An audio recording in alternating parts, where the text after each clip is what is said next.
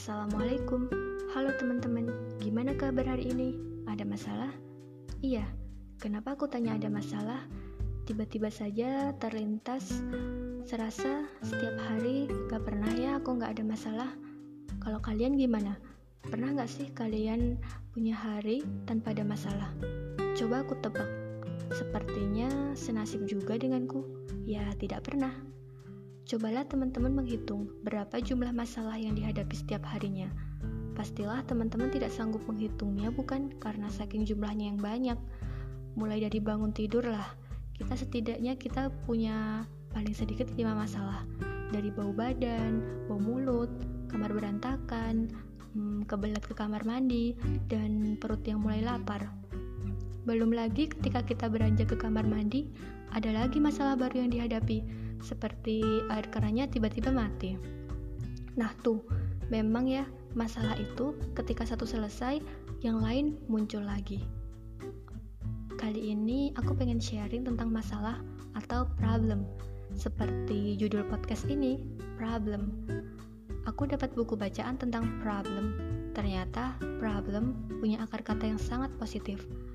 Problem berasal dari bahasa Yunani, teman-teman. Mungkin udah banyak yang mendengar problem. Pro berarti forward atau maju, sedangkan beline berarti to drive atau to throw atau bergerak. Jadi problem kalau diartikan berarti bergerak maju. Problem berarti kesempatan untuk maju dan berkembang. Mudah sih kalau cukup mengetahuinya aja. Lagi-lagi, hal itu bisa kita jadikan sugesti sebenarnya. Kalau kita punya masalah, itu dapat dijadikan sebagai arena untuk memacu prestasi. Um, aku cukup percaya, biasanya orang yang mengalami tekanan hidup akan mengeluarkan seluruh kemampuannya dibandingkan yang hidupnya datar-datar aja. Ada lagi nih satu ayat Al-Quran yang isinya tentang apakah manusia itu mengira bahwa mereka dibiarkan mengatakan kami beriman sedang mereka tidak diuji lagi. Yaitulah kuncinya, Allah itu memberikan ujian kepada manusia ya untuk melihat siapakah yang sesungguhnya yang benar-benar akan bersungguh-sungguh untuk menghadapi masalah yang satu dan nanti akan dikasih masalah yang selanjutnya.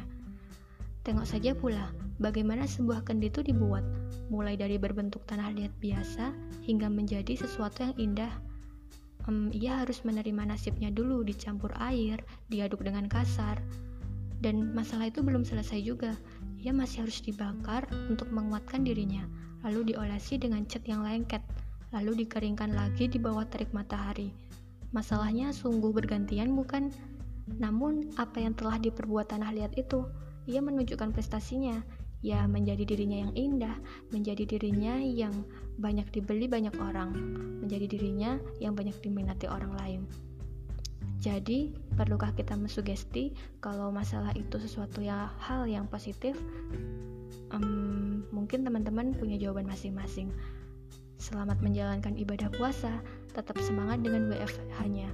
Semoga masalah teman-teman di kampus tentang laporan praktikum yang sebentar lagi mau UAS, masalah tugas akhir, script suite bisa terlewati dan berganti menjadi suatu prestasi.